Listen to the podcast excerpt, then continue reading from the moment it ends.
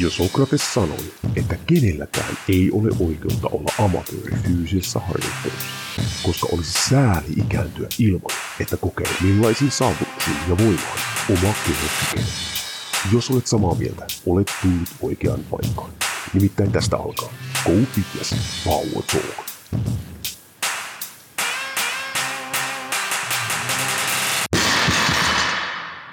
Tervetuloa Go Fitness Power Talk podcastiin, jossa Kuten jo varmaan arvaatkin, puhutaan anteeksi pyyntelemättä pelkästään voimasta ja voimaharjoitteluun liittyvistä aiheista.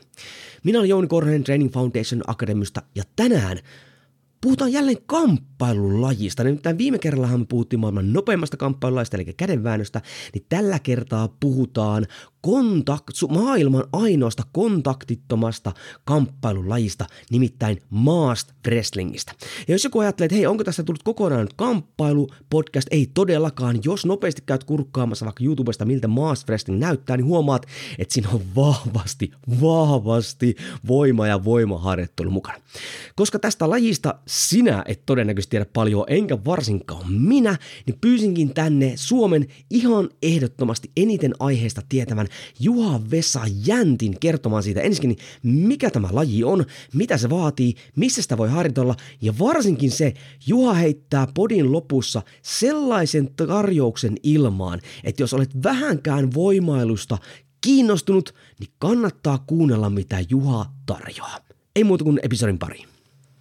No niin, morjensta Juha ja hei, kiitos älyttömästi kun tulit juttelemaan tänään yhdestä semmosesta lajista, mikä on aika iso osa sun elämää, eikö vaan? No joo, kyllä, kyllä kai sen näin voisi sanoa, niin kuin, että lajin parissa ollaan niin kuin pyöritty ja, ja siihen niin kuin aika lailla urahtanut. Ehkä sun kohdalla se hurahtaminen on ehkä vielä, vielä niin semmoinen ehkä aliarvioiva termi. Ja hei, itse asiassa me siis puhutaan nyt siis tänään semmoisesta lajista, mistä moni ei välttämättä kuullutkaan koskaan, eli mass wrestlingistä. Ja itsellä on tota, kamppailulaji tausta, niin musta oli teidän sivuilla – tota, oli tosi hyvä, eli maaswrestlingfinland.com äh, sivuilla oli tosi hyvä tämä, mikä puhutteli muotia, että Maas Wrestling on ainutlaatuinen ilman kontaktia oteltava kamppailulaji. Se on aika hienosti itse sanottu. No joo, kyllä mä yhdyn, yhdyn sun kanssa tuohon lauseeseen ja, ja vielä äh, ehkä kansainvälisesti on lanseerattu sellainenkin lause, että se on jotain suurempaa kuin urheilu ja siihen jollain lailla kiteytyy vähän sellaista mystiikkaa, äh, että et siinä on vaan jotain sellaista, mikä minutkin on vienyt mukanaan ja, ja, ja just toi, että siinä kaksi henkilöä ottaa niin kuin yhteen ja kumpaakaan ei satu. Kyllä. Niin se on oikeasti sellainen mun mielestä, ja mikä on vähän jäänyt mun mielestä sillä lailla, että okei, onhan sitä niin kuin mennyt eteenpäin jo aika paljonkin. Puhutaan kuitenkin niin kansainvälisesti nuoresta lajista, että kymmenen vuotta ollaan, on, mäkin on ollut niin kuin laji on ollut kymmenen vuotta ja mä oon ollut nyt sitten kahdeksan vuotta pyöreästi tässä mukana. Niin tota, on se sille ottanut aikamoisia harppauksia. Mutta tota, näin, näin, näin, että kyllä mä to, tosiaan tuohon lauseeseen yhdyn, että tota, se on ihan ainutlaatuinen laji, että siinä mielessä tosiaan, että ainut mitä voi käydä, niin vähän känsät lähtee kädistä, mutta siis noin fyysisesti, niin siinä ei yleensä satu. Toki normaaleita venähdyksiä, mitä nyt kuuluu voimailuun kaikkeen muuhunkin urheiluun. Niin, juuri tämmöistä perinteistä, mitä nyt voi muutenkin tulla silloin, kun tähdet ei ole oikeassa asennossa. Ja tämä oli itse vasta toinen kysymys. Pakkohan meidän itse asiassa ottaa heti tähän niin kuin alkuun se, että, että kyllähän, koska moni ei todellakaan tiedä, mitä mass wrestling tarkoittaa, niin, niin kuvailisitko nyt silleen yksinkertaisesti sitä lajia? Sä sanotkin tuosta, että tämä on jo maailmanlaajuisenkin laji, mutta kuvailisit sä itse sitä lajia, että minkälaisen se nyt on? Mikä siinä on niin se lajisuoritus, sanotaanko näin? No lajin, tai oikeastaan voi sen verran kertoa niin kuin lajista, ehkä vähän sivuta sääntöjäkin, että se on tota, ää, lauta on, jos nyt oikein muistan, niin kaksi metriä leveä, 25 senttiä korkea, ottelijat istuu vastakkain ja ottelijoiden käteen tulee keppi, mikä on 50 senttiä pitkä ja taitaa olla säännöissä määritetty 3,4-3,6 senttiä pitää olla se ympärysmitta kepistä. Toinen ottaa ristiotteen sisältä, toinen ottaa ristiotteen ulkoa. Ja tota, keppiä ei saa kääntää yli 90 astetta niin ulkootteessa, jotta ei loukata vastustajaa.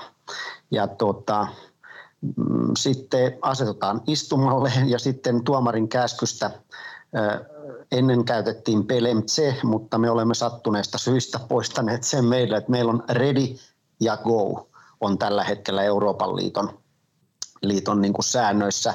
Ja ready-komennuksella ruvetaan esikiristämään keppiä ja tuomari ohjaa kepin keskelle and go ja sen jälkeen saa lähteä liikkeelle. Eli sitten ruvetaan laudalla liikkumaan, joko pyritään saamaan vastustaja pois tasapainosta tai sitten siinä on erilaisia näin keskustelun välityksellä aika hankala selvittää, mutta siinä on erilaisia tekniikoita, ihan kuin judossa, painissa tai missä vaan kamppailulajissa.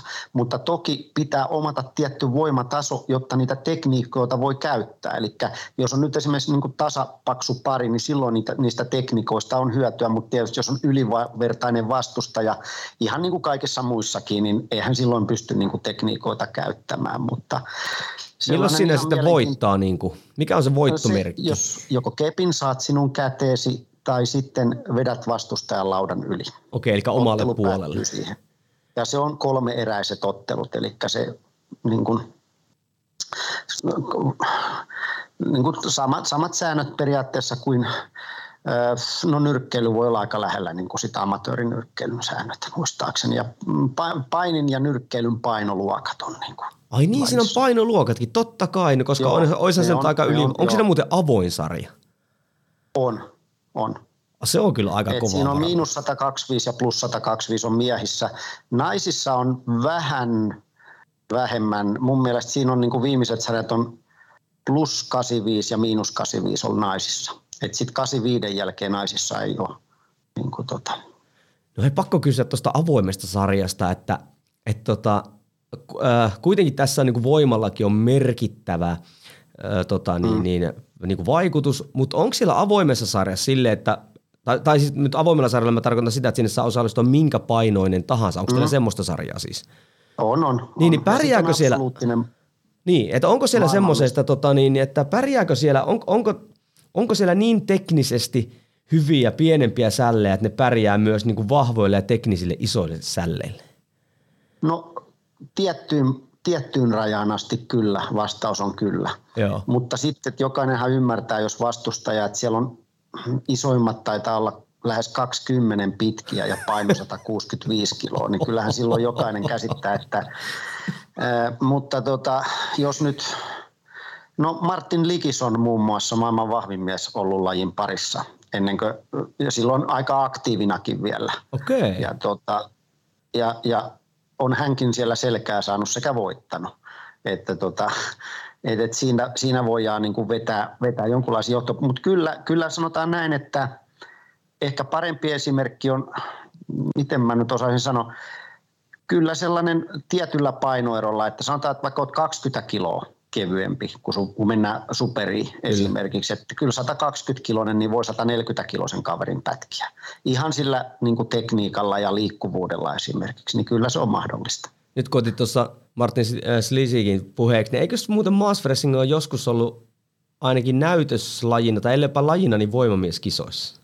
On silloin varmaan, kun sitä vähän lanseerattiin ja, ja se rupesi tulemaan, niin kuin, sillä se vähän tavallaan tuli Suomeenkin, että se tuli vähän niin kuin sivulajina. Ja, ja, ja nythän se on sitten muokkautunut myös niin, että se on niin kuin periaatteessa maailmassa alkaa olla muitakin hulluja kuin minä, ketkä sitä pääsääntöisesti reenailee. Tuota, et, et ei pelkästään, pelkästään. Et ennenhän siihen ajautui aina jostain lajista Kyllä. tietyllä tavalla, että tehtiin joku kahdeksan viikon periodia reenattiin ja tultiin kilpailuihin, mutta nyt on paljon varsinkin itäpuolen maita, että ne treenaa pelkästään ja var- harjoittelu niin kuin kulminoituu pelkästään kaikki harjoitteet siihen, että pärjätään tässä lajissa. Onko siinä muuta, kun sanot, että siinä otetaan tavallaan kumpikin ottaa niin kuin eri otteen, niin sitten mm. kun on kolme erää, niin miten se määrätään se ote, miten siinä otetaan? Vaihteleeko se vai? Punnituksessa, punnituksessa vedetään laput, missä arvotaan niin kuin kaikissa muissakin tällaisissa lajeissa, kun mennään puntariin, sieltä otetaan laput ja silloin tulee tehdään kilpailukaavio. Ja punainen puoli aina päättää ensin, okay. kumman okay. ottaa. Ja punainen, jos sä valitset esimerkiksi, no, äh, jos sä valitset punaisen ja haluat näyttää sisäotteen, niin sun ei, tai siis haluat valita sisäotteen, sun ei tarvitse näyttää. Eli sä ojennat kepin vaan molemmat kädet ylällä ja vastustaja joutuu valitsemaan sen ulkootteen ensin, eli näyttämään sinulle otteensa, jonka jälkeen sä valitset niin sisäotteen. Ja tässä on just tämä, että tämä on iso merkitys silloin, jos on tasapaksu pari. Esimerkiksi minä otan valitsen aina, jos mä oon punainen ensimmäisessä ottelussa, niin mä en näytä. Eli mä vaan ojennan kepi ja se vastustaja valitsee ensin ja sillä on suuri merkitys silloin sillä otteella. Ja sama tietysti tapahtuu silloin, kun vaikka olisi siniselläkin puolella, kun sulla on se oma valintavuoro, niin sun ei täysin näyttää, jos sä valitset sisäotteen. Ulkootteen joudut aina näyttämään. Okei. Okay. No onko se sitten silleen, että noi ulko- tai sisäote, niin, niin onko niistä toinen niin kuin selkeästi heikompi vai onko se enemmänkin sitten urheilija millä niin kuin tykkää sitten suorittaa, että kummasta tykkää? Joo, se on urheilija, urheilijakohtainen. Joillekin on ulkoote hyvä ja toiselle jollekin on sisäote hyvä. Mutta ehkä sisäotteessa on vielä enemmän tulee se tekninen ymmärtäminen ja osaaminen niin kuin siinä. Että mä väitän, tai oma kokemus on se, että ulkootteessakin on tekniikoita, mutta se on ehkä enemmän sitten voimalla tapahtuvia asioita. Okei. Okay. No hei, semmoisen ehkä voisi tuoda vielä esille tästä, että mistä tämä laji on lähtenyt niin kuin liikenteeseen, koska sehän on tietyissä päin maailmaa niin kuin aika suosittu. Ja sitten sanoitkin tuossa ennen kuin aloittiin podcastia, että nyt on tavallaan liittotasolla tapahtunut aika iso muutos, niin se on varmaan hyvä käydä tässä vaiheessa läpi, että porukka tietää no. vähän niin kuin missä mennään. No, eli laji on Siperiasta, Jakutiasta niin kuin lähtöisin. Ää, tai sanotaan näin, että ne on tehnyt tämän lajin moderniksi – et se on ehkä oikea lause. Et mä olen löytänyt kuvia tuolta Suomestakin, ää, ää, niin tota, väkikapulan veto, jos laittaa Googleen tai sitten muista sitä toista nimeä, niin löytyy sille taitaa olla 1908, kun löytyy ensimmäiset kuvat Suomesta. Ai joo. Että tämä on sillä lailla että, mutta moderniksi se on, jakutialaiset on tehnyt, ja ne on lähtenyt masinoimaan ja markkinoimaan niin kuin sitä lajia modernina urheilulajina, ja tehneet siihen niin kuin modernit säännöt. Ja tota, niin kuin kaikki tietää, mikä tämä vallitseva tilanne tällä hetkellä on, eli kun ennen kansainvälinen liitto oli tosiaan niin kuin, Venäjä-johtoinen ja Venäjän valtion aika lailla tukema organisaatio ja heidän taloudellisilla resursseillaan tätä aika lailla pyöritettiin, vaikka toki meitä, että mäkin olen istunut niin kuin kansainvälisen liiton hallituksessa, eli on päässyt niin, kuin niin sanotusti päättämään, mutta silti sanotaan, että kaikki se tällainen johtaminen tapahtui kuitenkin niin kuin sieltä, että kyllähän jonkunlaisia vaikutteita meiltä oli, mutta niin kuin vanha sanonta sanoo, että se, se joka maksaa, niin sen laului pitää laulella, että niin, niin se tässäkin tapauksessa oli. Ja sitten tietysti kun tämä ikävä tapahtuma alkoi, ja meilläkin Ukraina oli aika iso maa meidän, meidän liitossa, sekä Venäjä. Ja sitten voin nyt näin ihan rehellisesti sanoa, että meidän liiton presidentti istuu Duumassa ja omalla okay. kasvoillaan ihan julkisesti sanoi, että tämä hyökkäys on ihan oikein ja nämä kaikki asiat, mitä nyt tapahtuu, on ihan niin kuin hyväksyttävää ja suotavaa. Niin silloin tietysti tapahtui luonnollisesti se, että kaikki minun mielestä sivistyneet Euroopan maat jäi pois liitosta Kyllä. ja Amerikka mukaan lukien, mikä minusta oli aika hyvä. Ja tota, silloin sitten päätettiin viiden maan kanssa perustaa ja meidän uudessa Euroopan liitosta perustaja, toki on enemmänkin maita, mutta perustajajäseni on niin Suomi, Latvia, ää, Armeenia, Ukraina ja Georgia on niin kuin ne perustajamaat tällä hetkellä siinä liitossa. Ja toki nyt on niin kuin Ruotsia, Ruot, on niin kuin sillä lailla ollaan yhteydessä moniin maihin, mutta nämä viisi maata on niin varsinaiset perustajajäsenet. No hei, mainitsit tuossa tota, jenkit, Amerikka. Miten se on, onko, se, onko se iso laji niin kuin sielläkin, vai miten se on sinne mennyt, vai onko se enemmänkin tullut sitten tavallaan Euroopasta, vanhasta maasta niin kuin sinne sitten, ja sitten nyt sieltä on tullut sitten kilpailijoita? Mä en tiennytkään, että se on niin kuin Amerikassa silleen, niin kuin, tai onko se juttu siellä?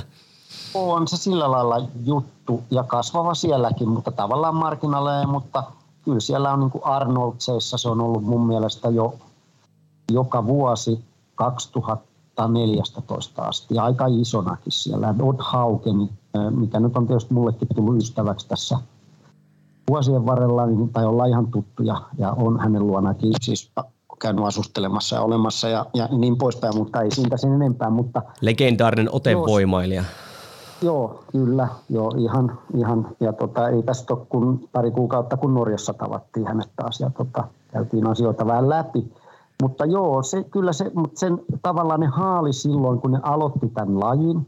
He oli aika vahvasti kaikkiin voimamiesorganisaatioihin yhteydessä. Ja tota, siitä se varmaan ne jenkitkin tuli sinne ja sitten Othaukeni oli jo silloin jonkunlainen nimi tällaisissa tai voimailupiireissä, jonkunlainen legenda. Ja ilmeisesti siitä, mutta kyllä se niin päin meni, että Venäjältä se meni tavallaan tai sieltä Siperiasta jenkkeihin. Ja, tota, ja sieltä se sitten on lähtenyt ja niin kuin sanoin, että se on Arnoldseissa joka niin on tänä vuonnakin sai taas. Että, tota, ja Las Vegasissa oli nyt MM-kisat, nyt tietysti oli nämä vallitseva olosuhde, niin sitten jenkit järjesti siellä on nyt MM-kisat tänä vuonna. Joo. Taitaa olla reilu kuukausi. Hei, silloin kun mä otin sun alkuperin yhteyksiä, ja itse asiassa miksi mä otin sun silloin yhteykselle se, että mä taisin kysellä, että hei, että mitä olisi voimailun muotoja mun kuulijoilta, että voimailun muotoja, mistä haluaisitte kuulla, ja, ja sit sut ilmi annettiin siihen, ja rupesi ottaa yhteyksiä suun, ja ennen kuin itse asiassa yhteyksiäkään, niin löysin tämmöisen pienen dokkarin susta, mikä oli tehty englannin kielellä. Sä kutsut itse siinä niin kuin lifestyle mass wrestleriksi. Hei, tota ei varmaan, tolle ei mutta varmaan mitään suomennusta ole mass wrestling. Eikö se on se, niin kuin se virallinen? Joo, ei sille, ei sille varsinaista suomennusta ole kyllä. Että. Joo. Niin, niin tota, mitä, mitä tarkoittaa, tai miten, miten sä niin itse kuvailisit tätä termiä, niin kuin lifestyle mass wrestler?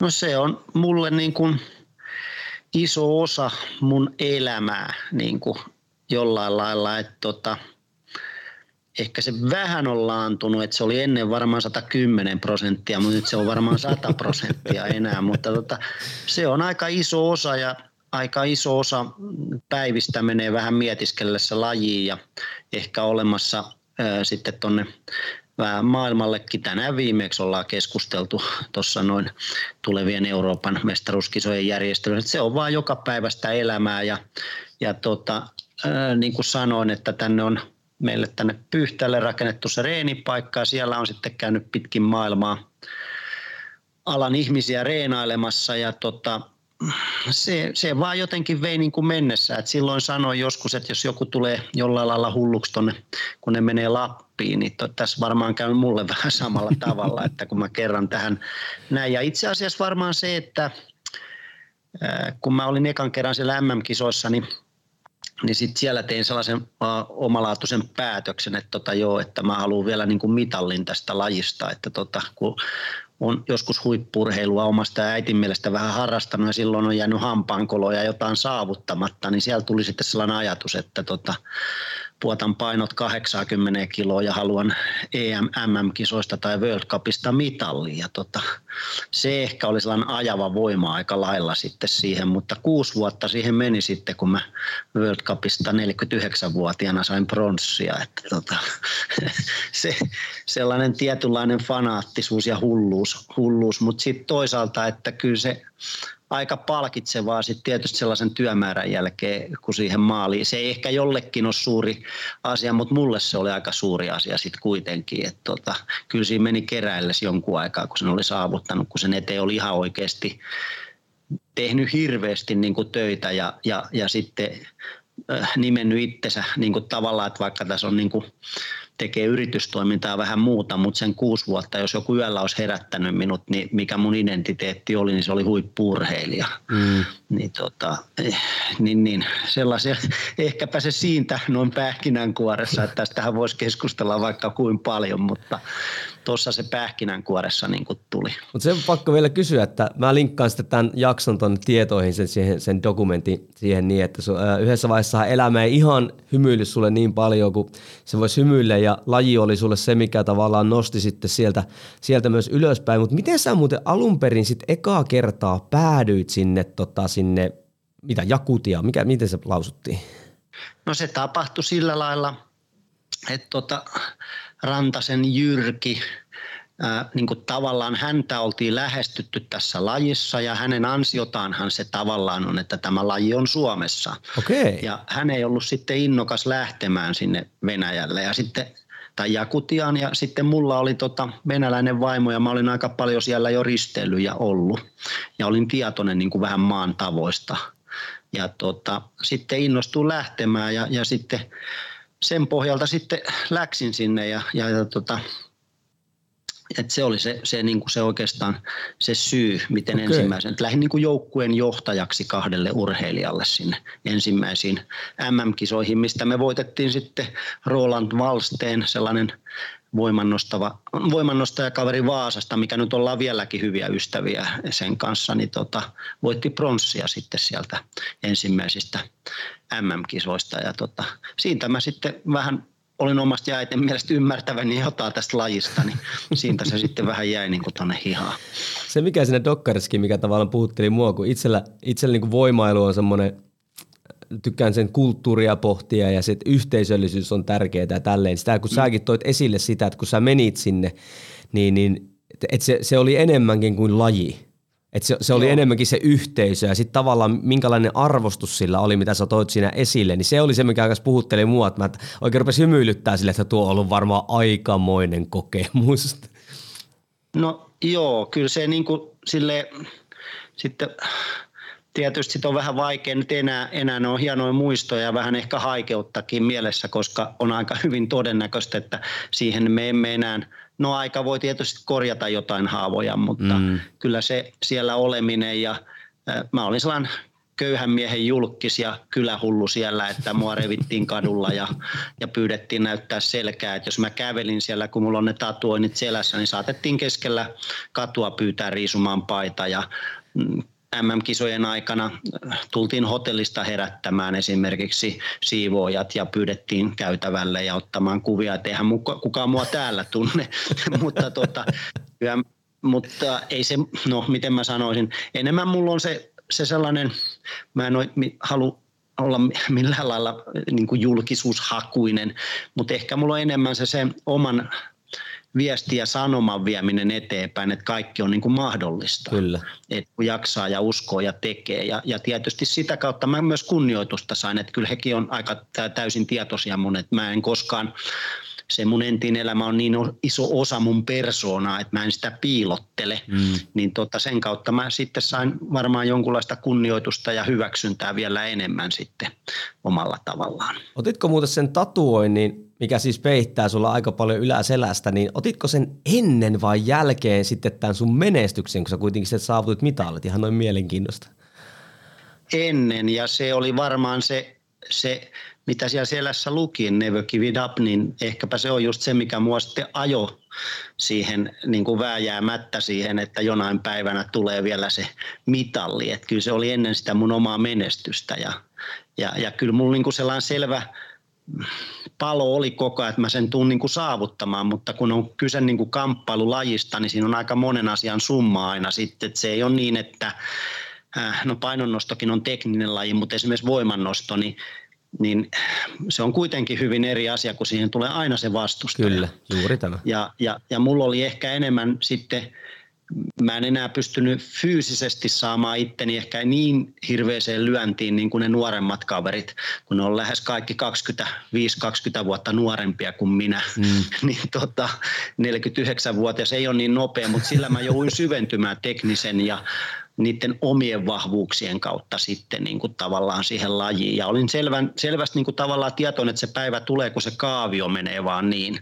Ja sitten se päivä tuli ja, ja, ja tota, siinä sitten enemmänkin just se, että sitten kun rupesi tajuamaan, että okei, mulla on mahdollisuus, mitä lähemmäs mentiin, niin kyllä se, se on jännä asia, että miten sitä tuolta ihmisestä rupeaa tahtoa, voimaa, sellaisia asioita rupeaa tuolta sisältä löytymään, mitä ei uskoiskaan, että siellä on. Kyllä.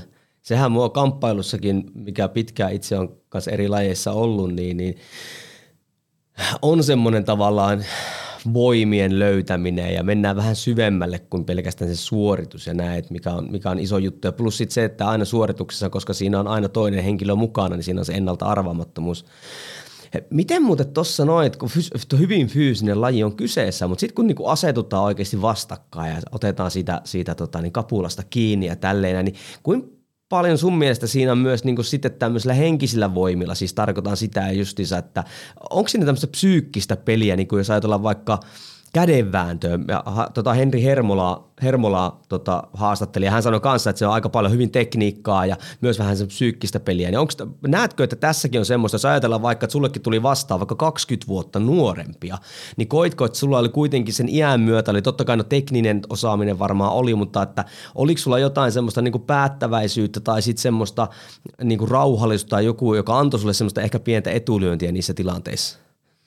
No joo, voitaisiin lähteä purkaa varmaan silleen, miten mä ton mietin, että siinä on 60 prosenttia voimaa Joo. ja 40 prosenttia on jotain sitten ihan muuta.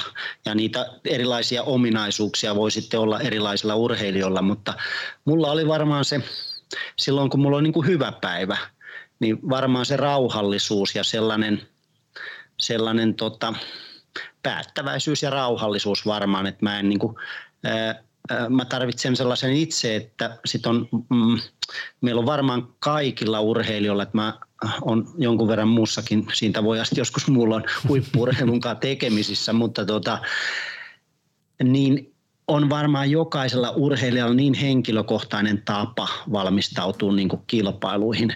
Mulle se oli ehkä sellainen, että mä tarvisin ää, sitä rauhallisuutta, sellaista tyyneyttä ja ehkä sellaista turvallisuuden tunnetta, että mun nurkas on joku sellainen ihminen niin kuin omalla tavallaan, että ää, ei, ei mua se niin kuin tavallaan hävitä, ehkä se on enemmän niin, että ne mun entiset traumat revittiin aina siinä laudalla tavallaan esiin. Ja okay. se esti mua aika pitkään niin kuin pärjäämästä, että et niin kuin, kun mulla oli toitotettu koko nuoruus ja, ja kaikki, että musta ei koskaan tule niin kuin mitään. Ja se oli niin syvää lyöty, että se oli tavallaan voimavara, mutta välillä se kääntyi sitten niin kuin vastaan. Joo. Ja, ja tuossa käyn tuossa valmentajan ammattitutkintoa tämän mun hössäkän ohessa, niin siellä just sivuttiin tätä samaa aihetta, kun meillä oli niin kuin henkisestä valmentautumisesta viime, viime jaksolla tuossa Tampereella, niin siinä sanoin, että mä olin välillä sellaisessa sokkitilassa, että mä en muista edes koko niin kuin ottelusta jos oli huono päivä. Mm. Mutta sitten muutaman kerran tuli sellainen flow ja mulle ei kukaan voinut mitään. Et se huonon ja hyvän päivän niin kuin ero oli ihan valtava. Ja jokainen voi käsittää, että jos sä istut sokissa, ihan oikeasti sokissa laudalle, että sä oot niin, äh, niin kuin tavallaan, että sä haluat lähteä, niin kuin haluat ka, niin kuin sokkitila ja karkuun mm. on käytännössä kuvaava, niin ei silloin voi. Ja en mä pystynyt tietää, että mistä ne tuli, mutta niitä aika pitkää sitten siihenkin, kun mun identiteetti oli se huippuurheilija, niin istuttiin sitten, mulla oli ihan huippu, huippumentaalivalmentaja ja kun olen päättänyt, että laitetaan kaikki peliin, niin kyllä me, me niin kuin laitettiin ja, ja, ja tota, sitten sitä kautta tosiaan, mistä aikaisemminkin jo sivuttiin, että saavutettiin. Ja, ja siinä mä näen muutenkin ehkä henkisessä valmennuksessa, että et kun tehdään samalla kaavalla tiettyjä asioita tietyille ihmisille, niin siellä voi olla menneisyydessä esimerkiksi hirveän kovia lukkoja, mitkä estää monia huippurheilijoita puhkeamaan täyteen kukkaan. Kyllä. Et nämä on näitä mun näkemyksiä ja tamalla pohjautuu aika lailla omaan kokemukseen sitten kuitenkin myös. Joo, ja kyllähän tuo ihan, ihan totta kai itsekin kauan liikunta toimineena, niin tuo ihan semmoinen, mihin vasta tavallaan tosissaan ruvetaan kiinnittää huomiota että oikein siellä on niitä yksilöllisiä lukkoja, mitkä voi vaikuttaa, vaikuttaa sitten hyvinkin vahvasti niin kuin siihen suoritukseen. Mutta se on kyllä semmoinen asia, että siinä, siinä voitaisiin mennä aika syvällekin. Hei, semmoinen alussa kysyä, että kilpailetko muuten vielä? No joo, kyllä tässä vieläkin tänään on viimeksi intervallivetoja käynyt ottamassa ja painon kanssa. Et kyllä varmaan mä uskoisin, että yhdet kahdet kisat vielä ja niin kuin sanoit, mä valmistun, että mähän on sitten varmaan, en mä siitä ole hirveästi elämää pitänyt, mutta siis mä valmistun valmentajan ammattitutkinnossa toukokuussa niin Must Wrestlingistä tuolta Varalan urheiluopistossa. Et mä oon varmaan maailman ensimmäinen valmentaja, joka joutuu sitten osoittamaan oikeasti, että ymmärtää lajista jotain. Mä en tiedä miten kova paperi, mutta on se nyt sitten jotain ja on siellä vähän sivuttu muutakin, mutta se mun, mun niin kuin näytöt perustuu tähän Master Wrestlingiin kuitenkin sitten kaikki niin, näyttökokeet. Ja, ja onhan se niin kuin silleen, että luo myös pohjaa lajin tulevaisuudelle, että on tiedätkö, joku, joka siis, että on suorittanut ihan siis Suomen ää, liikunta-alaan liittyvän virallisen tutkintotodistuksen, missä on ollut sitten, sitten tämä laji tavallaan keskiössä, niin antaahan se tiettyä statusta ja, ja vie niin kuin tavallaan, ainakin mun mielestä, niin vie niin kuin lajia eteenpäin, vaikka se onkin vain yksittäinen suoritus. Silti niin kuin mahtavaa ja onnittelen, kun valmistut sieltä. Se on oma hommansa, minkä, minkä vattikin sitten tota, niin, niin vaatii. Mutta hei, jos mennään tuohon harjoitteluun niin kuin vähän, niin nyt on kuitenkin ehkä semmoinen, no se, kyseessä on niin kuin päällisin puolella, jos katsoo, niin vetolaji, mutta siis tähän, tuohan vaatii koko vartalon voimaa ja muuta, niin no a, että millaista niin tämmöisen lajin harjoittelu on. Ja sitten varsinkin mua haluaa, koska voimalla kulttuuri on mulle tosi tärkeä eteenpäin vieminen, niin jos jotakin niin kiinnostaisi tämmöinen, eikä ehkä pysty tulemaan pyhtäälle wrestling mekkaa ihan heti pyörähtämään, niin m- miten tämmöistä kannattaisi sitten niin aloittaa? No tietysti niin kuin alussa sivuttiinkin, niin tässä on aika paljon, niin kuin aikaisemmin on puhunut, niin ehkä painonnostajia oli, sitten oli judokoita oli ja painioita, sumopainioita tuolta itä, itäpuolen maista Oho. tässä lajissa mukana. Että tota, et aika moninaisia, mutta niin kuin sanoin, että sitten sit ne varmaan sen kahdeksan viikkoa, toiset varmaan saattoi tulla kylmiltään, mutta sanotaan, että aika useasti siinä on muutaman kuukauden sellainen spesiaalijakso, miten tätä ruvetaan, ruvetaan niin kuin reenaamaan, mutta Suomesta meillähän oli sitten äh, Vaaranmaan Anniina, Suomen, Suomen vahvin mies, sitten Kantolan Saija, oi, ketä siellä sitten oli, Mimmi Kemppainen, ää, äh, Anni, aha, nyt kun saisin päähän taas tuossa, no Karhuluolan porukkaa kuitenkin. Aha, Karhuluolan sitten, porukkaa, no se on, joo. joo. on ollut mukana, mukana kanssa. Ja tota, ja tota, tota, no Annika Karhukohan, se on nyt sukunimeltään nykyään, kyllä, näin se taitaa olla jo. Mutta kuitenkin niin se voimailu, voimailu puolta, eli kyllähän niin kuin sellainen perus, perussali, hyvässä kunnossa oleva salilla käyvä urheilija voi helpostikin päästä mukaan tämän lajin pariin. Sittenhän se tietysti vaatii sitä vähän spesialisoitumista, kun mennään eteenpäin, mutta sitä nyt voi helposti kokeilla jäykällä kuminauhalla ja ottaa se 50-senttisen kepin tai jonkun jumpa, jumpa kepin, minkä vaan ja kokeilla vähän istua alas ja, ja, ja vähän ruveta tunnustelemaan, että miltä se, miltä se niin kuin tuntuu. Et sitä on näin puheen välityksellä vaikea niin kuin selittää, mutta kyllä siinä niin kuin moni tällainen, että, että liikkuvuudet pitää olla aika kohdalla et, tota, ja, ja niin kuin näppivoimat, ää, takareisi, alaselkä ja, ja, ja niin kuin, kyllä se niin kuin vaatii koko vartalolta aika paljon silloin, kun ruvetaan oikeasti tekemään sitä tietyllä tasolla. Kyllä. Niin, mutta tota, itse asiassa mä kävin katsomassa nyt, kun sanoit, sanoit sen väkikapuulan vetoon, niin pakko oli googlata se ja löysinkin täältä tota, niin, niin sitten Kosken kohinat sivuilta tämmöisen joo. vanhan kuvaankin, että suomalaiset niin jalat vastakkain – niin joo, no vetää no tota. jalat vastakkain, joo. Joo, että, että, että jos joku haluaa löytyy... kokeilla vähän su, että niin kuin suuntaa antavasti, niin onhan mm. voi kaverin kanssa pistää tassut vastakkain ja harjan varsin tuohon väliin ja lähteä nykimään. Kyllä, kyllä. Joo, se onnistuu helposti, että ei se, ei siinä, siinä, siinä, saa jo vähän sitä tavallaan omalla tavallaan tunnetta. Sitten sittenhän se tavallaan paljon muuttuu siitä, kun lähdetään, lähdetään liikkeelle ja ruvetaan liikkumaan laudalla. Et siellä oli joku kuva, mä en muista, sekin löytyy sitten jostain sieltä, missä on jo lautakin, kyllä. mutta ei siitä sen enempää. Mutta joo, et ei, ei, ei mun mielestä aika matala kynnys tähän on, on niin kuin sillä lailla, äh, että pääsee helpostikin mukaan, jos haluaa. Ja toki nyt tällä hetkellä, kyllä sieltä taitaa Karhuluolassakin vielä lauta olla, ja sitten on Porissa ja meillä täällä. Mutta välineitä löytyy heti, että jos jollain on innostusta, niin lautoja, lautoja on tuolla nipputolkulla, että siitä ei, eikä innosta jää kiinni, jos, jos jotain niin kuin innostaa kovasti. Niin. No mitä ja sitten? Aina, no, sano vaan. Sano, niin, niin voi olla, mutta siihen palataan varmaan myöhemmin myös, niin voi olla yhteydessä – yhteydessä tosiaan minuun sitten, niin tota, kaikki järjestyä tänne pääsee kyllä aina kokeilemaan, kun siltä tuntuu, mutta palataan siihen sitten lopussa vielä. Ihan sata varmasti osoitteet ja yhteystiedot ylös, Joo. koska musta tuntuu itse asiassa, että nyt porukka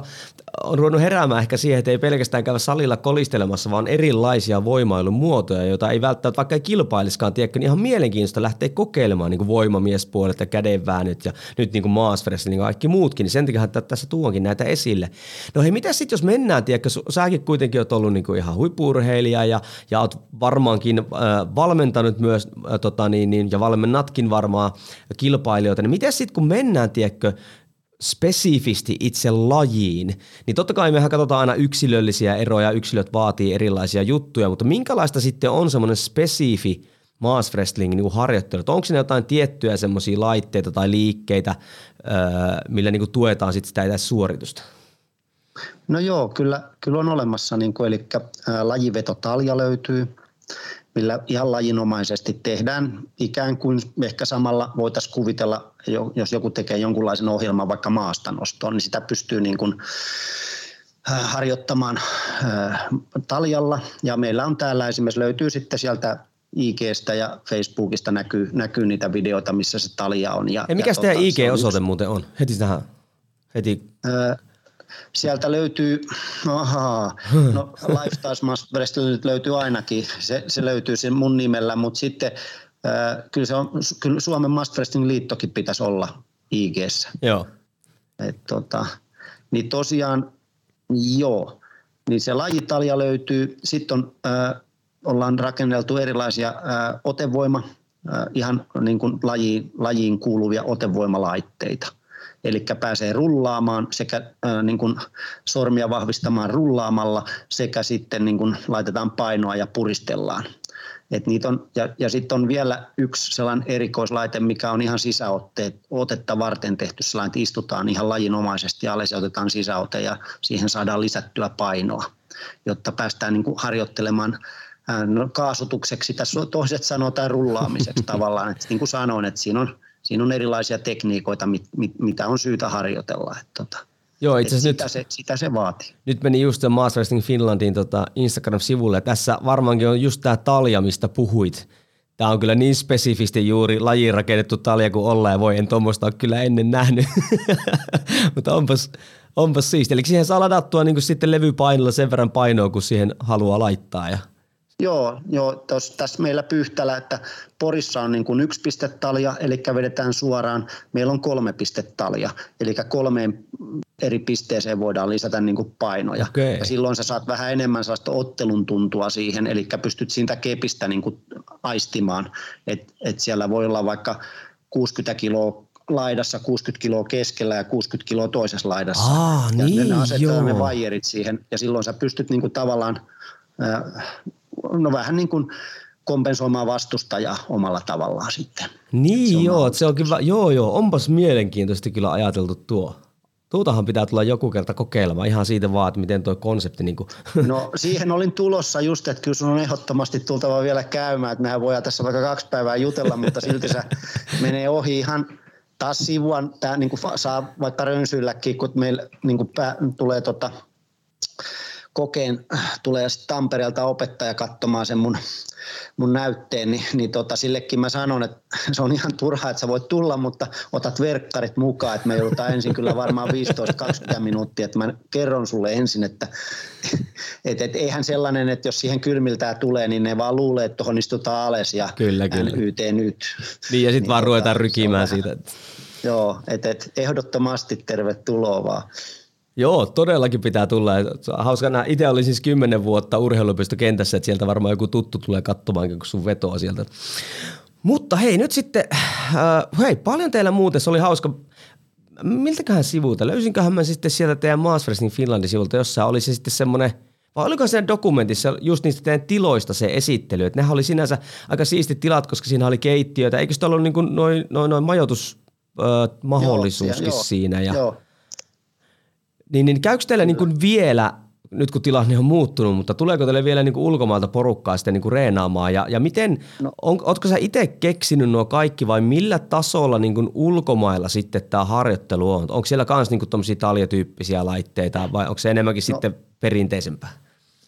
Ei kaikissa maissa, mutta kyllä mä nyt väittäisin, että ää, miten nyt, ettei tule liikaa kehuttuna. Kyllä tuo on nyt varmaan yksi parhaista paikasta, mitä mä oon kieltänyt. Mähän on laskin tuossa yksi päivä, että mä oon 32 maassa ollut, mutta en mä muista monessa maassa wrestlingin takia, mutta varmaan veikkaan, että 20 niistä on ainakin master wrestlingin takia tässä viimeisen kahdeksan vuoden aikaa, niin on aika monessa paikkaa käynyt, niin kyllä mä väitän, että jos tonne meille tulee ja haluttaisiin niin ruveta rakentaa meidän laji hyvää urheilijaa tai tehdä jonkin kilpailuun valmistava niin kuin sellainen sessio pari viikkoa, niin kyllähän tuo yksi parhaista paikoista on sillä lailla, että tuossa on luonto lähellä pääsee, jos on huippurheilla pääsee juokseen lenkille meillä on saunat, meillä on keittiöt, meillä on kahdeksalle ihmiselle makuutilat. Nyt sinne on tehty Mm, tällainen konferenssihuone vanhasta luokasta vielä, missä on isot näytöt, että pystytään ruveta käymään asioita läpi. Ja kyllä nämä on aika tarkkaan suunniteltu. Että en mä tiedä,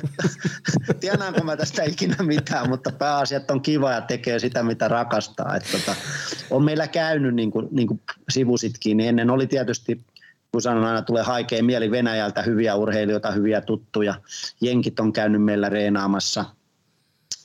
Öö, sitten nyt oli latvialaisten kanssa, meillä oli leiri pari viikkoa sitten. Tulin Espanjassa, kun mulla on toinen asunto, olin siellä, mutta lensin tänne sitten sen takia. Pidettiin reilu viikon leiri latvialaisten kanssa ja ja kun otit asiaksi, niin Pakistani on eilen viimeksi, niin seitsemän urheilijaa haluaisi tulla Oho. valmistautumaan World Cupiin vastilaan. Että tota, ihan eksoottista. Mutta heidän hyviä. Siellä on, ja siellähän se on mennyt kuin ö, äkkiä taas, kun, niin kuin sanotaan, rönsyille, mutta siellähän se on mennyt kuin häkä.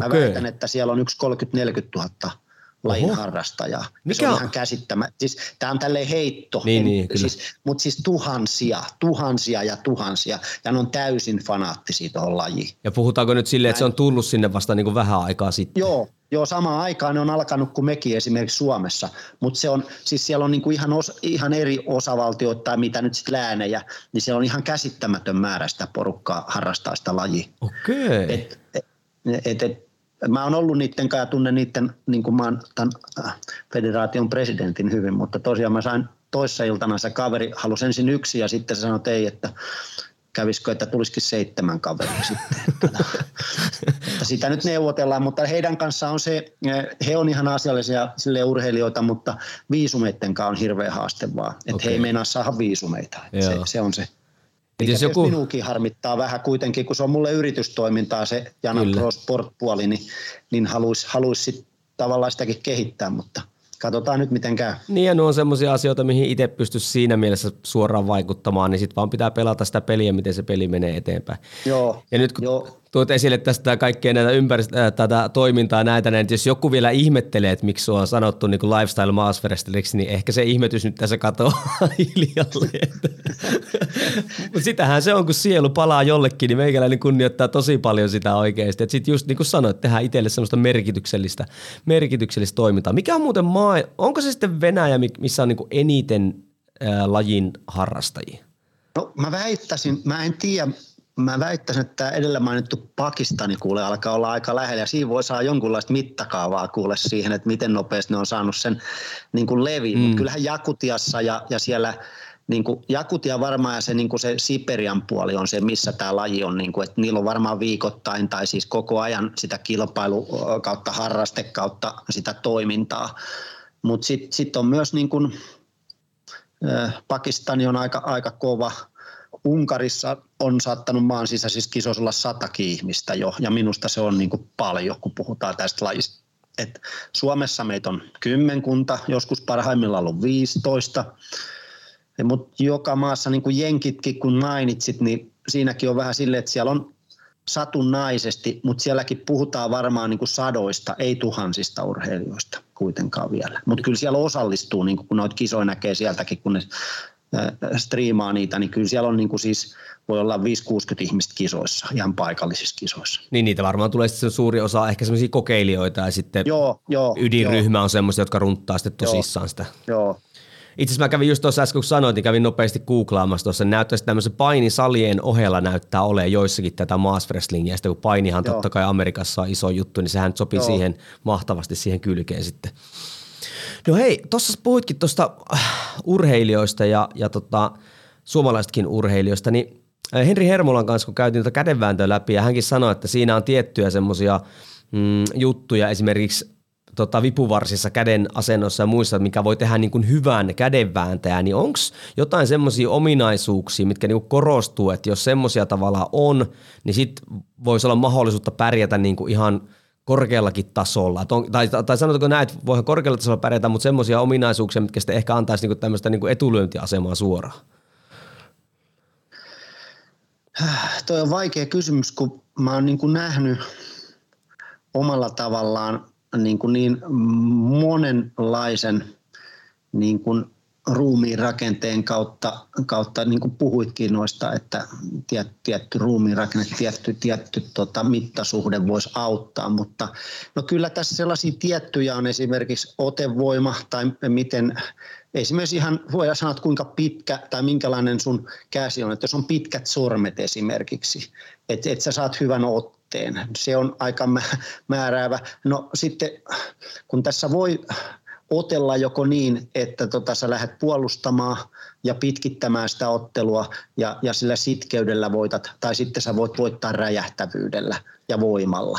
Et siinä ei sellaista, että sekin tekee tästä itse asiassa aika niin kuin mielenkiintoisen ää, lajin, mutta kyllä pääpiirteittäin on niin, että sellaiset urheilijat tuntuu kuitenkin sit niin kuin pärjäävän kellon sellaista räjähtävää voimaa, ja hyvä se liikkuvuus sen myötä siinä laudalla.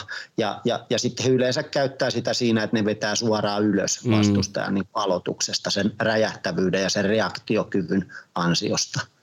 Et, et kyllä se ehkä valtavirta on, mutta sitten sekään ei poissulje sitten sitä, että vaikka olisi vähän geneettisesti hidas, niin jos sulla on sellaista sitkeyttä ja hyvää staattista pitokykyä, että sä pystyt sen ensimmäisen 10-15 sekuntia siinä niin kuin roikkumaan, niin silloin niin kuin mun tasoisella urheilijalla oli se, se on niin kuin se mun esimerkiksi käyttämä taktiikka, että mä pyrin väsyttämään aina vastustajan. Et kun mulla ei enää sitä räjähtävyyttä tämän iän myötä ole sellaisia, eikä sellaisia ole maksimaalista voimaakaan, vaikka saisinkin, niin se ei silti varmaan siihen räjähtävyyteen mm. auttaisi. Niin se on oikeastaan se taktiikka, mitä mä oon käyttänyt ja ja niin kuin meilläkin on nähnyt omissa näitä, mitä on valmentanut urheilijoita, niin, niin lähinnä se on sen liikkuvuuden ja sellaisen väsyttämisen kautta, mikä meidän taktiikka on noissa ollut.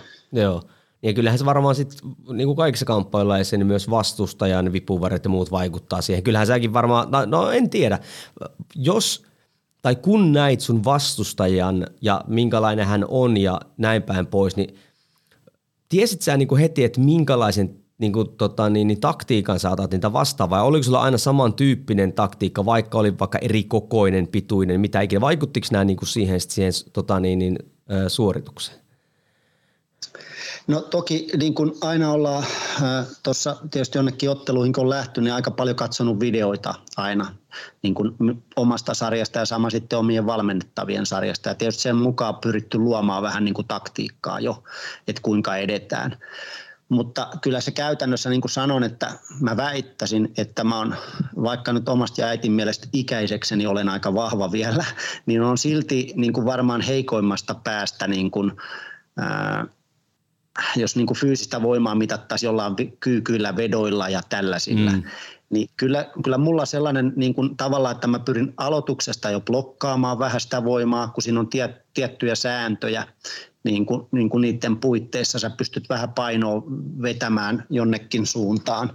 Ja sitten lähinnä se, että käytän ehkä lajitermiä, alta pois, niin kuin, että pyrkii välttämään sitä vastakkain olemista. Eli yrittää päästä esimerkiksi vastustajan yhdelle jalalle, koska silloin kun meillä on jalat vastakkain, niin toki kun hän on vahvempi, hän vetäisi minut aika äkkiä ylös, niin mä pyrin vaan pääsemään pois ja sen jälkeen ruveta kääntämään, käyttämään sitä mun lajiteknistä osaamista niin kuin hyväksi sitten taas sen jälkeen. Joo, no itse asiassa tuo olikin seuraava kysymys, mitä menisin kysyäkin tässä just, että kun sä sanoit siinä dokumentiksi, ja nyt on tullut esillekin tässä, että lajissa on paljon tämmöisiä pieniä ja tärkeitä yksityiskohtia, ja ne on ihan mielenkiintoista, haluaisin muutaman käydä läpi, niin onko se siis silleen, että sä saat liikkua siinä laudalla – sen suorituksen aikana? Jo, joo, kun, kun tuossa niin käytiin läpi, että, että eli kun aloitetaan, niin, niin kuin meidän uusi liik, li, uuden liiton säännössä sanotaan ready, tuomari kiristää sen kepin siihen keskelle, go, niin sen jälkeen saat käytännössä tehdä mitä vaan siinä omalla puolella laudalla, että lähteä, lähteä nurkkaan tai jäädä keskelle, että jos luotat itseesi ja, ja, ja, ja niin kuin olet sitä mieltä, että sä pystyt sen vastustamaan vaikka vetää ylös, niin sä voit kokeilla sitä siinä aloituksessa. Mutta tota, tosiaan sen startin jälkeen siinä on kaikki niin kuin mahdollista, mutta niin kuin sanoit, keppiä ei siinä ulkootteella siinä vasta pystyy kääntämäänkin, niin ei saa yli 90 astetta kääntää, jotta ei loukata vastustajaa. Mutta muuten käytännössä kaikki on sallittua. Joo. Et aloitusalue siinä on metri niin kuin siinä laudassa, siihen keskelle piirretty viiva, minkä sisällä pitää olla siinä aloituksessa. Joo, sitä menisin katsoa, kun mä katson tämmöistä kuvaa, missä näkyy tavallaan tämmöinen väritys – että on tuo keskellä valkoista ja sivulla on sitten siniset mm. Mä ajattelin, että onko sellainen alue, mistä ei saisi välttämättä niin kuin tulla ulos, mutta kun tämähän just näitä yksityiskohdat on semmoisia, mitkä avaa ehkä kuuntelijalle sitä, että tämä on muutakin kuin sitä vaan, että veetään toinen yli, vaan tässä todellakin on erilaisia tekniikoita tai taktiikoita, millä pystyy toista, toista sitten tota niin, niin horjuttamaan. Tuleeko sitä, tuo, muutama lisää tämmöinen pieniä yksityiskohtia, että mitkä tekee tästä niin kuin, tota, mukavan tai mitkä on semmoisia semmosia jippoja vaikka, mitä sä käytät tuolla, kun sä maailmalla käyt vääntämässä jengiä solmuun tai siis vetämällä, vetämällä niitä laua ylitte?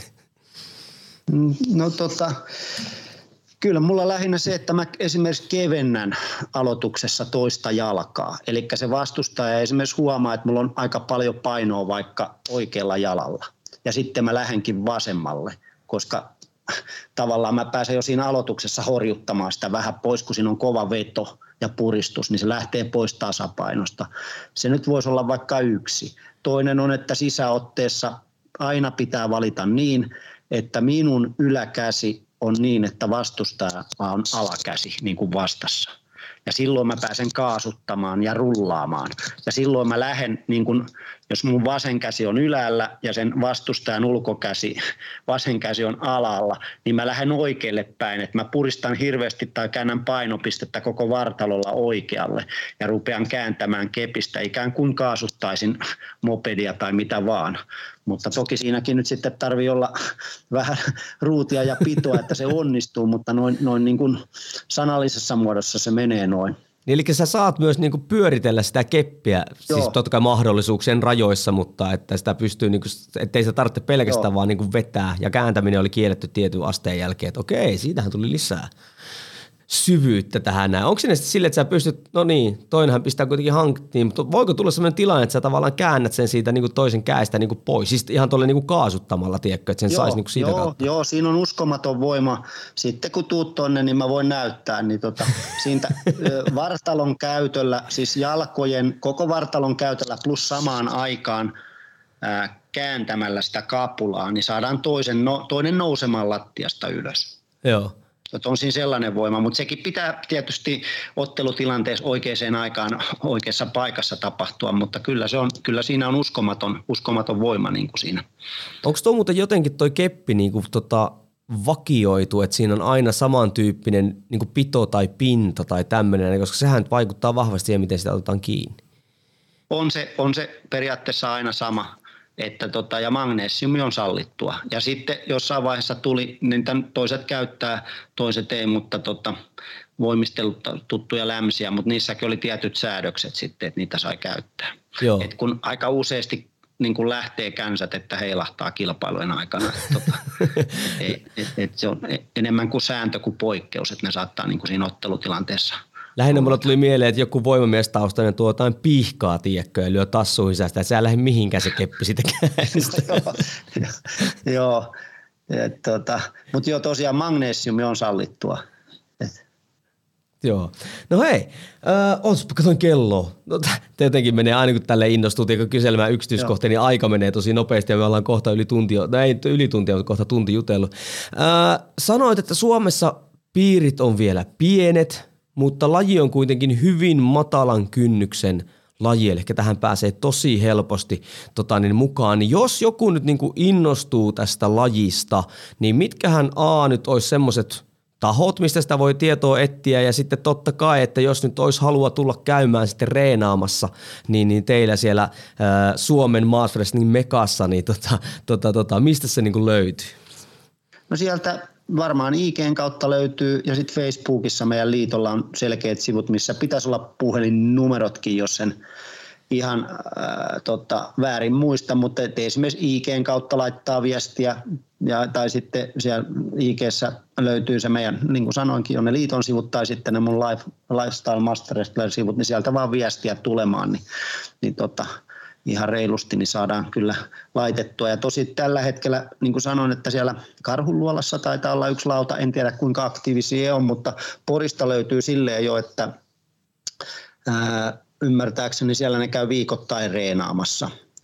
Et välillä vetää taljaa ja välillä pääsee laudalle, mutta siellä pääsee ihan äh, tota, Kolosseum Porilassa pääsee reenailemaan ihan tätä ja, Okei, ja tota, meillä täällä Pyhtäällä sitten. Ja tarvittaessa, jos on, niin mielellään tulemme voimme tulla tekemään näytösluontoista toimintaa myös, että jos joku haluaa johonkin, että haluaa esimerkiksi omalle salille tai löytyy sen verran tilaa, että tuo lauta on kaksi metriä leveä ja sitten meillä on siinä tota, se liukuvat alustat, niin siinä tulee sellainen ää, sanotaan neljä metriä kertaa kaksi metriä alue, kun löytyy, niin, niin tota, pystyy hyvinkin tulla näyttämään tuota lajia. Et sekin on ihan mahdollista, jos joku haluaa, niin onnistuu kyllä. Onko teillä muuten siellä pyhtäillä, onko teillä jotkut niinku tavallaan tämmöiset, no urheilijat varmaan reenaa omia juttuja, mutta onko teillä jotkut niinku vakiovuorot tai tämmöiset, vai onko se ihan sitten semmoinen, että sitten aina niinku soittamalla, että sitten tavallaan mahdollistaan silloin, kun on porukkaa no, paikalla? Koulun ovi on auki 24-7. tota, ei meillä sen, kyllä siinä jotain käy, mutta tota, ää, ei meillä mitään sen kummempia vakiovuoroja on. Että meillä on nyt, ää, kun sota on alkanut, niin mullahan on meidän lajin kautta, niin mulla on ollut kolme naista ja viisi lasta siinä nyt kohta vuodenpäivät jo, että, mutta ne on niin kuin alan ihmisiä kanssa, että ne on tämän Master Wrestlingin kautta tullut tutuksi ja ne on ukrainalaisia, niin mä oon silloin, olisiko kuukausi vajaa mennyt, niin ne tuli kun sota alkoi, niin ne on ollut nyt siinä sitten. Arvostan todella paljon tuommoista, tuommoista tekemistä ja mitkä siellä hyvät tilat sitten reenatakin samalla, kun on tullut sieltä. Joo, joo, joo ja sitten siinä se on ukrainalainenkin on nyt tällä hetkellä meidän liiton sihteeri, niin se menee ihan, ihan hyvin tässä samalla ja ollaan asiassa kiinni tiukasti. Oikein. Hei, kiitos sulle Juha tosi paljon, tulit tälle tosi pintaraapasun sun lajista tuomaan esille ja mä toivon, että tämä niin tästä ja lähteekin leviämään. Toivon, että enemmänkin porukka lähtee, lähtee kokeilemaan. Ja lupaan sulle kyllä, että joku päivä kyllä tuun pyhtälle vierailemaan ja, ja katsotaan sitten, että oikeasti miten ne känsät lähtee niin kuin kädestä. Joo, ei, ei muuta kuin pistät koodia vaan ja tota, nythän me kasataan taas, että jos on omasta äitin mielestä sellaisia sellaisia, tai ei tarvitse äitin mielestä olla, mutta kohtuullisen voimatason tai on hinku yleensäkin, niin me ollaan tuonne nyt on Euroopan mestaruuskisat, ne on todennäköisesti Riikassa, muutettiin paikka, että sekin on aika otollisen lähellä, niin ne on tuossa toukokuussa, niin nyt sellainen ihan normin voimannostajatyyppi tai tällainen nyt, joka salilla jonkun verran reenailee, niin rohkeasti yhteyttä vaan, niin pääsee vaikka edustaa Suomeen, että sekään ei ole ihan mahdoton asia, että ihan keretään vielä hyvin, jos jonkunlaisen perustason omaa, niin mä lupaan kahdessa kuukaudessa tehdä ihan kohtuullisen urheilijan tähän lajiin. Kyllä. Oho, nyt oli kyllä semmoinen haaste kuuntelijoille, että kyllä sille jonkun pitää tuohon nyt tarttua. No Hei, kun... Siinä muuten olisikin muuten kova juttu nyt kaivaa joku urheilija ja tota, ja tota, mä tiedän siis, että niin, täällä... Mä, tota, niin, mä lupaan, lupaan toukokuuhun mennessä tehdä, tehdä jonkunlaisen urheilijan. Siinä olisi ihan hyvä haaste. Kyllä. Mä tiedän, että tätä kuuntelee meinaan suht semmoisia kovia voimailijoita, niin, niin nyt tossa on kyllä semmoinen haaste. Ja hei nyt vielä edelleen, joku nyt tarttuu tähän näin ja nyt riipasee itsensä kuntoon ja pääsee siis edustaa, voi siis päästä edustamaan Suomeen. Miettikää nyt mikä on mahdollisuus ja tämmöinen tarjous nyt Juhalta, että joku nyt pakosti tarttuu tohon noin, niin saa homma eteenpäin. Ja lisätään, lisätään sen verran vielä, vaikka se nyt ei kulukysymys hirveä on, niin Jana Pro Sport kyllä sitten tota, sponsoroi tämän koko reissun ihan Suomesta sinne Riikaan ja, ja sen koko kisan ajan. Et ihan ilmaisen kokemuksen tulee saamaan tämän lajin saloista. Mitä jos, ihmettä? Minuun päin vaan yhteyttä ja niin tuota, homma hoituu. No, oho, no kiitos tuosta, tuosta tota, niin tarjouksesta. Nyt on kyllä tosi pettynyt, jos se joku, itse harmikoinen itse on semmoinen oikein kunnon voimailija, että tuossa pohjaa, että voisi tuohon lähteä hakemaan. Pakkohan tuolta joku nyt, joku nyt löytää tästä. Tota, niin, no sanot, mä, mä sen verran vielä äkkiä tuossa tuossa sanon, että mitä se mun mielestä vaatisi, niin kuin, et, ei se, et me, et, hyvin vaatimattomat, sitten sit vaatii just lajitekniikkaa, Kyllä. mutta ihan 80 kilon sarjaa, puhutaan plus 200 maastavedosta, 90 90 kilon sarjassa puhutaan jostain 240 vedosta, niin pääsisi hyvinkin. Ja sitten siitä voi jokainen miettiä, että kun mennään sarjoja ylemmäs, niin, niin ei, ne, ei ne nyt ihan sanele, mutta, mutta et, Suuntaan antavasti. Ei, suuntaan antavia, että ei mitään, ei se silti välttämättä ole, että meilläkään ei ole sen tasoisia vetäjiä tällä hetkellä niin kuin lajisessa mukaan, ja kyllä nekin tuolla Norjassa pärjäsi vielä ihan hyvin, että ei se silti poissulje, mutta no nyt on sellaisia heittoja, että ei nyt ihan tarvitsisi olla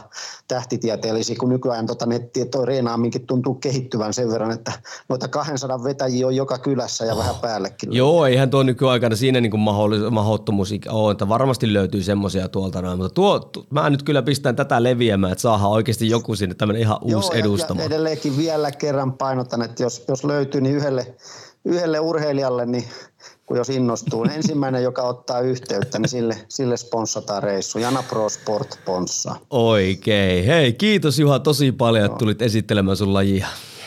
Selvä, ei mitään. Hyvä. Ei muuta. Kiitos sulle kuuntelija, hei, kun tulit tänne. Ja ei muuta kohti seuraavia episodeja. Moi moi. Siinä oli GoFitness Powertalkin tämänkertainen jakso. Ja seuraavaksi ensinnäkin ota yhteyttä Juha-Vesa Jänttiin, jos haluat lähteä edustamaan Suomea Maas Wrestling, äh, Maas Wrestlingin tota, kissoihin. Ja Juha-Vesa Jäntin yhteistyöt löytyy maaswrestlingfinland.com-sivustolta. Ota myös seurantaan Lifestyle Maas Wrestler äh, Instagramista, joka on Juha-Vesa Jäntin oma Instagram-sivu. Ja muista, jos on tarvetta hankkia laadukkaita voimaharjoitteluvälineitä, suuntaa gofitness.fi-sivustolle. Ja jos tulee jotain kysymyksiä esimerkiksi liittyen ATXn kamoihin, meikäläisillähän on myös paljon, niitä ne voit pistää mulle mullekin viestiä. Ja kaikkein tärkeimpänä, jos haluat auttaa meitä levittämään kaikenlaisen voimailun ilosanomaa, niin jaattaa jakso yhdelle kaverille ja näin yksi henkilö kerrallaan me yhdessä laajennamme voimaharjoittelun tietämystä ja kiinnostusta. Ei muuta kuin kohti seuraavia jaksoja. Moi moi!